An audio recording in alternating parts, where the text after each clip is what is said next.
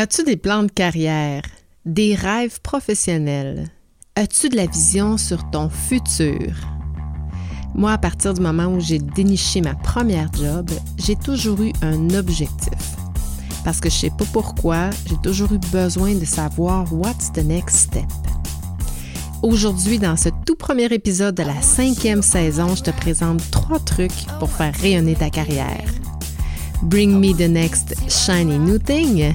Bienvenue dans mon univers. T'es un acteur, une actrice de changement où tu veux le devenir. T'as plein d'idées, mais tu te fais dire on l'a essayé puis ça marche pas. Tu veux faire les choses autrement et avec bienveillance, alors t'es à la bonne place. Pour faire changement, c'est le podcast sur la transformation personnelle et organisationnelle. Je te partage tous mes trucs, mes outils mes conseils, des exemples concrets de transformation pour que la gestion du changement, ça soit plus une fonction, mais une compétence. Bienvenue dans mon univers. Aïe, aïe, aïe, bienvenue à toi. Je suis contente de te retrouver après les vacances de Noël pour cette cinquième saison. Je suis vraiment excitée. J'ai plein d'idées de sujets. Il faut juste que je les mette en, que je les planifie puis que je, je, les arrête dans, dans, des, sujets d'épisodes, que je les découpe en fait, parce que sinon ça ferait des épisodes de heure et demie. Donc, euh, je suis à planifier ma cinquième saison les prochaines semaines, puis je suis bien excitée et je suis bien contente de te retrouver aujourd'hui pour le rayonnement de ta carrière. La quatrième saison, euh, c'est Dominique Scott qui m'a euh, interviewé, je sais pas si tu t'en souviens. Et euh, je sais, je me suis plus trop du, contexte, mais on parlait de d'expérience, d'écrire des livres, blablabla. Bla, bla. Puis il m'avait lancé un peu le défi de parler un peu plus de mes expériences de vie, qu'elles soient personnelles ou professionnelles. Alors aujourd'hui, j'ai envie de, de, parler un petit peu plus de euh, mon évolution de carrière, euh, j'introduisais en disant que j'ai toujours eu besoin d'avoir un next step. Euh, au fil des ans, ben, c'est comme si il y a une méthodologie dans mon passage qui s'est créée et à travers ben, mes bons et mes moins bons coups, évidemment, mais j'ai envie de partager parce que les gens qui me sollicitent le plus, sont beaucoup des gens, des jeunes professionnels, début trentaine, qui euh, ont plein d'énergie à investir dans leur cheminement de carrière. Et puis, je ne sais pas pourquoi c'est vraiment ces personnes-là que je semble interpeller le plus. Puis je me dis que, à travers toutes les erreurs et les bons coups que j'ai faits, je pense que ça peut aider les gens à aller dans un fast track, c'est-à-dire à aller plus rapidement, mieux, et euh, peut-être même euh, éviter de commettre certaines erreurs. Alors, j'ai envie de te parler aujourd'hui de ces trois trucs-là à travers euh, différentes expériences personnelles et professionnelles que j'ai vécues pour que ça te fasse réfléchir à l'évolution de ta carrière, mais dans une optique de rayonner et non briller. Parce que c'est un ami l'autre jour qui me disait ça, puis Yuri, mon ami Yuri, puis ça m'a vraiment interpellée. Il a dit, quand tu brilles, tu mets de l'ombre sur les autres. Alors que quand tu rayonnes, tu leur mets de la lumière. Puis je trouve la distinction tellement forte que je veux plus utiliser le mot briller. Je veux vraiment utiliser ce mot rayonner. Et je souhaite fortement que euh, pour qu'on arrive à un monde meilleur dans les entreprises, mais ça prend des gens comme toi qui rayonnent et qui euh, subit, le, terme est fort, mais subit les conséquences positives de son, son passage, de chacune de ses actions. À 29 ans, je suis allée dans l'Ouest canadien pour faire un voyage. En fait, je venais juste de perdre euh, un emploi. Puis euh, j'étais un peu déboussolée, surtout perdue. Puis j'avais vraiment envie. Je venais de me séparer aussi. J'avais un chum, euh, puis ça n'avait pas fonctionné. Fait que bon, tout, tout était là pour que euh, j'ai envie de tout lâcher puis de partir. J'avais pas fait l'expérience de Canadian Valley, j'avais pas fait l'expérience de l'Ouest canadien, puis je me disais, bon, ben écoute, c'est là que je le vis. Puis je suis partie seule et mon objectif, c'était de rester seule, d'être capable de voyager au moins un mois toute seule, puis de me prouver que j'étais capable de le faire. Et ce voyage-là m'a amené euh, beaucoup de, justement, à trouver beaucoup de réponses. Mais au lieu de partir un mois, je suis partie huit mois. C'est comme ça que ça s'est euh, finalement euh, concrétisé. Et la plus grande difficulté que j'ai vécue, ça n'a pas été d'être seule, ça a été de rester seule. Bizarrement.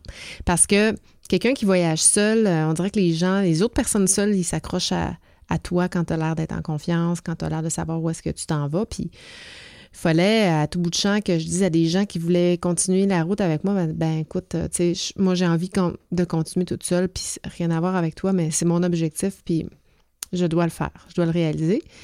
Mais à travers cet objectif-là de voyager seul, bien évidemment, il y avait de faire des rencontres, il y avait de vivre des expériences, euh, etc. Mais il y avait la, de me retrouver personnellement, mais surtout professionnellement. J'avais des questionnements, qu'est-ce que je veux faire, qu'est-ce que je veux pas faire? Euh, le dernier emploi m'avait traumatisé un peu. J'avais eu des mauvaises expériences avec euh, euh, ma patronne de l'époque, des collègues. Puis là, je voulais plus revivre ça, mais je devais vraiment trop faire des choix. Puis je te dirais que c'est vraiment là, moi, que ma carrière a débuté, à ce retour de voyage-là alors que euh, j'ai commencé mes premières expériences, mais, mais vraiment, mes, réelles, vraies expériences en gestion des ressources humaines. J'avais fait ma formation en relations industrielles. Puis j'avais comme un peu commencé à l'envers. Cette job-là, c'était une job de consultante où j'étais green, green, green. Et je pense qu'on s'attendait à ce que je sois une consultante euh, vedette, en fait, euh, qui savait tout, tout ça, puis c'était pas nécessairement le cas. Donc, euh, j'avais comme vraiment commencé à l'envers, bien que j'ai appris beaucoup de cette expérience-là que je mets encore à, contribution euh, presque 20 ans plus tard. Je n'étais pas rendue là dans ma carrière, évidemment. Donc, j'ai commencé comme conseillère. Et là, je voulais devenir directrice des ressources humaines. Ensuite, j'ai accepté un poste euh, chez Stracker comme conseillère parce que euh, je savais que la DRH de l'époque allait bouger. Donc, ça me permettait d'atteindre euh, cette, cette, cette hauteur-là, ce nouveau step-là. Et puis par la suite, bon, comme DRH, j'ai voulu devenir consultante, j'ai voulu devenir administratrice de conseil d'administration, etc., etc., jusqu'à aujourd'hui, 2023, où là, euh, j'ai atteint. Puis bizarrement, c'est que là, je cherche le prochain step. Je ne l'ai pas encore trouvé. Mais bon, ça, c'est une autre histoire. Donc, euh, si on rentre dans le vif du sujet, je t'ai parlé de trois trucs pour faire rayonner ta carrière. Je te dirais que le premier truc, qui va faire que tu vas pouvoir évoluer et rayonner dans ton travail ou dans ta carrière, c'est vraiment de choisir tes projets. Et quand on travaille sur des projets, il y a deux façons de se les faire attribuer. Quand on n'est pas le patron, évidemment. Si, tu as ta propre entreprise, euh, ça va être seulement une des deux. Mais, et c'est à la suite d'un entretien que j'ai eu avec Isaac Getz, le fameux Isaac Getz, qui a écrit euh, le chercheur qui a, travaillé sur l'entreprise libérée. J'ai eu la chance, c'est euh, d'ailleurs un épisode que j'ai jamais vraiment publié parce que il m'a accordé un, entretien, mais c'était pas l'objectif, c'était pas de le publier. Mais un jour, je vais sûrement intégrer quelques extraits dans, les épisodes. J'ai eu une, discussion, puis Isaac Getz ne fait jamais ça. puis je sais pas, il y a eu cet élan-là. Euh, un jour, je te raconterai comment ça se fait que j'ai eu accès à lui, mais bon. Et euh, lui a fait beaucoup de transformations dans des entreprises françaises, évidemment, c'est un français, mais dans, vers des, des modèles, des philosophies d'entreprise libérées. Puis il me disait, ou il répondait à une question, je ne me sais plus dans quel contexte qui m'avait amené ça, mais il me disait, tu sais, dans une entreprise, c'est soit la haute direction qui va t'attribuer un projet parce que il y a une situation qui la force ou qui l'amène à se transformer. Et puis, euh, elle va avoir besoin de porteurs de ballon, puis euh, elle peut te choisir et dire, ben, gars, c'est toi dorénavant qui va, c'est toi qui va gérer ce projet-là. Et l'autre façon, c'est toi comme fonction, peu importe la fonction, que tu sois gestionnaire de projet ou pas, chargé de projet ou pas, mais c'est toi qui vas tenter d'influencer ton organisation à se transformer. Puis je te rappelle la, définition de la transformation étant de revoir ses pratiques, ses façons de faire pour faire autrement et faire mieux. Donc, tu vas amener une problématique, une situation qui nous force à se transformer et euh, tu vas la proposer. Donc, évidemment, ça prend beaucoup d'influence, ça prend euh, des habiletés politiques, euh, etc. Quand j'étais chez Stracker, j'ai eu la chance de travailler sur plusieurs projets, évidemment, un projet notamment de transformation de la culture organisationnelle. Je pense que juste ça, ça peut faire un épisode euh, en soi parce que quand ça m'a été amené, j'étais à Kalamazoo, à la maison mère. Et j'étais avec mon directeur général de l'époque, puis euh, il nous avait parlé de ça, puis j'avais refusé. J'avais dit non, on fait pas ça chez nous parce que ça fait déjà deux fois qu'on change euh, culture, valeur, vision, mission, puis là, les employés adhéreront pas. En tout cas, je te raconterai comment ils ont fait finalement pour euh, me convaincre, mais anyway. Mais finalement, j'ai fini par accepter quelques mois plus tard. Ensuite, j'ai travaillé sur euh, deux gros projets de transformation structurelle. Un projet qui était davantage axé aux opérations. Donc, on a revu les fonctions, on a euh, revu les postes de chargé de pas chargé de projet, mais de chef d'équipe. Euh, on avait ajouté des business unit managers, donc des, gestionnaires d'unités d'affaires. Donc, une grosse, grosse transformation euh, au niveau de la de toute la structure opérationnelle qui nous a pris à peu près un an à faire. Évidemment, ce projet-là au niveau opérationnel, ça m'a amené à travailler avec tous les directeurs, notamment les directeurs de, de, tout ce qui, était amélioration continue, opération, etc. Donc, euh, il y avait beaucoup de résistance, euh, il y avait beaucoup de communication, gestion de changement, etc., etc. Donc, on, m'avait attribué un rôle dans ce projet-là quand même d'importance. Et je vais t'expliquer dans le deuxième truc comment, comment je m'y suis prise, puis qu'est-ce qui a fait que ça, ça a eu du succès, en tout cas pour moi, dans ma fonction à moi. Pas juste pour l'entreprise, parce qu'on a chacun un succès à travers les projets qu'on dirige. Euh, on avait euh, aussi tout transformé la structure des bureaux. Donc, ça, ça a été un autre gros projet qui a duré peut-être un peu moins d'envergure que celui des opérations, mais qui a. Euh, euh, qui a nécessité quand même beaucoup de, de, communication, de négociation, etc., etc. Et puis, euh, le dernier, mais non le moindre projet sur lequel j'ai travaillé, ça a été de euh, la fin, la fermeture de l'usine, parce qu'on a été, Stracker, on a été racheté par Flextronics, une compagnie, en fait, une compagnie américaine qui a acheté une compagnie américaine sur laquelle, avec mon équipe de direction, on avait travaillé pendant sept ou huit mois avant de faire les annonces aux employés.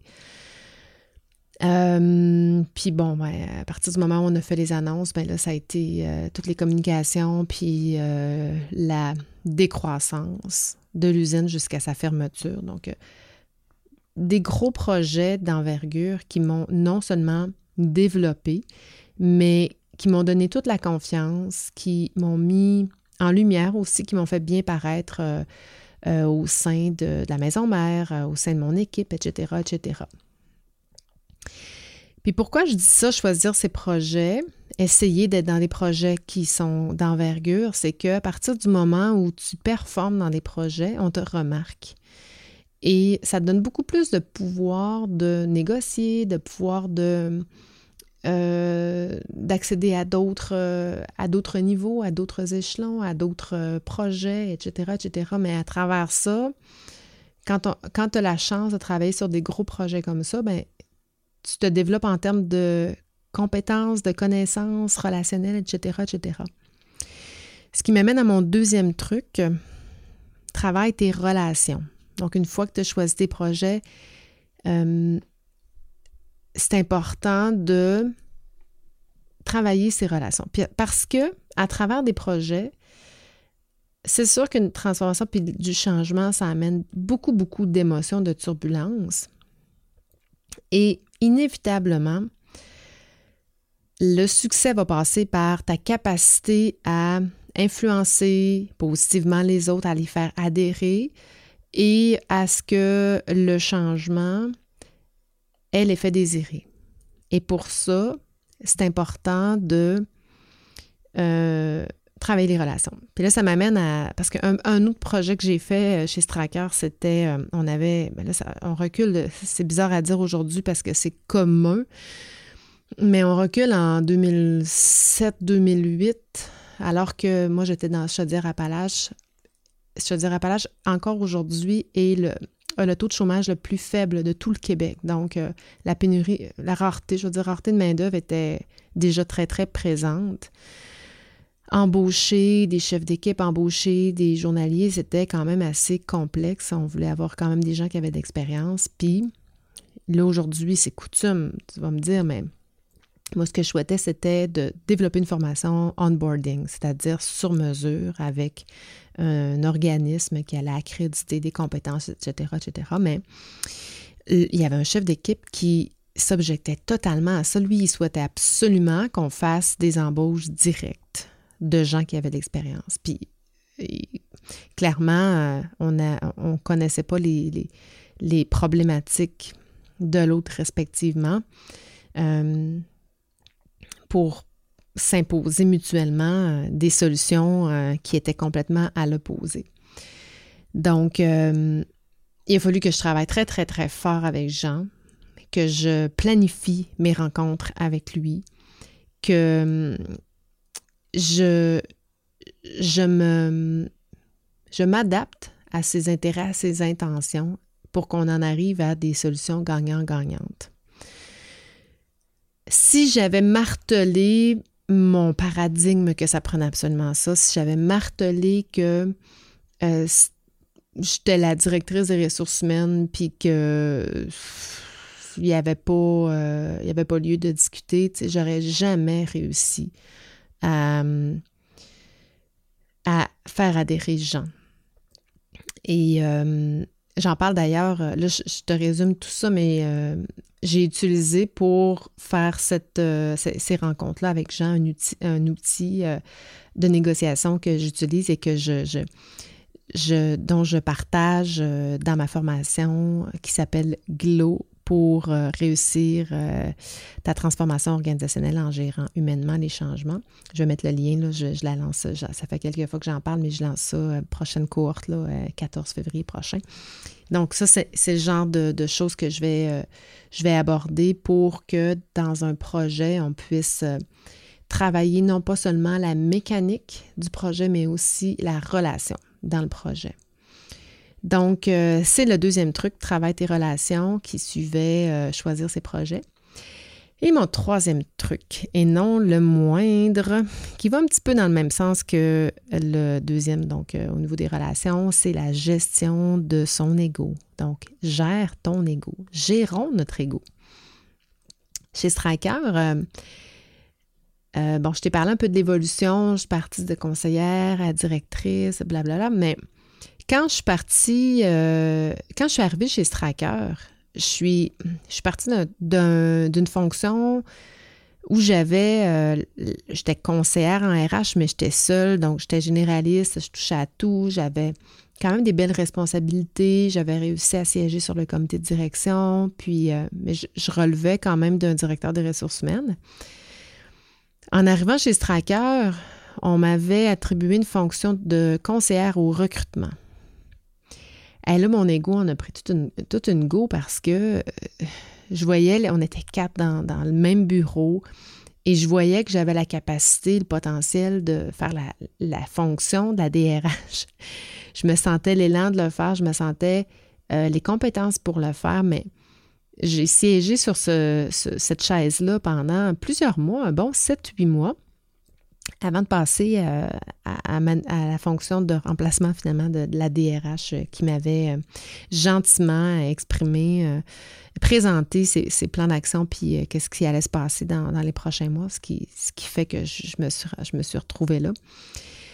Mais j'ai eu beaucoup à gérer mon ego euh, parce que, euh, je sais pas, on avait, j'ai l'impression, j'avais l'impression qu'on me parlait comme une débutante, qu'on jugeait ma fonction, etc., etc. Donc, il fallait vraiment que je me parle énormément. Donc, tu sais, des fois, il faut accepter et ne pas se juger soi-même dans, une fonction ou dans des tâches qu'on va faire parce qu'on euh, a peur de mal paraître.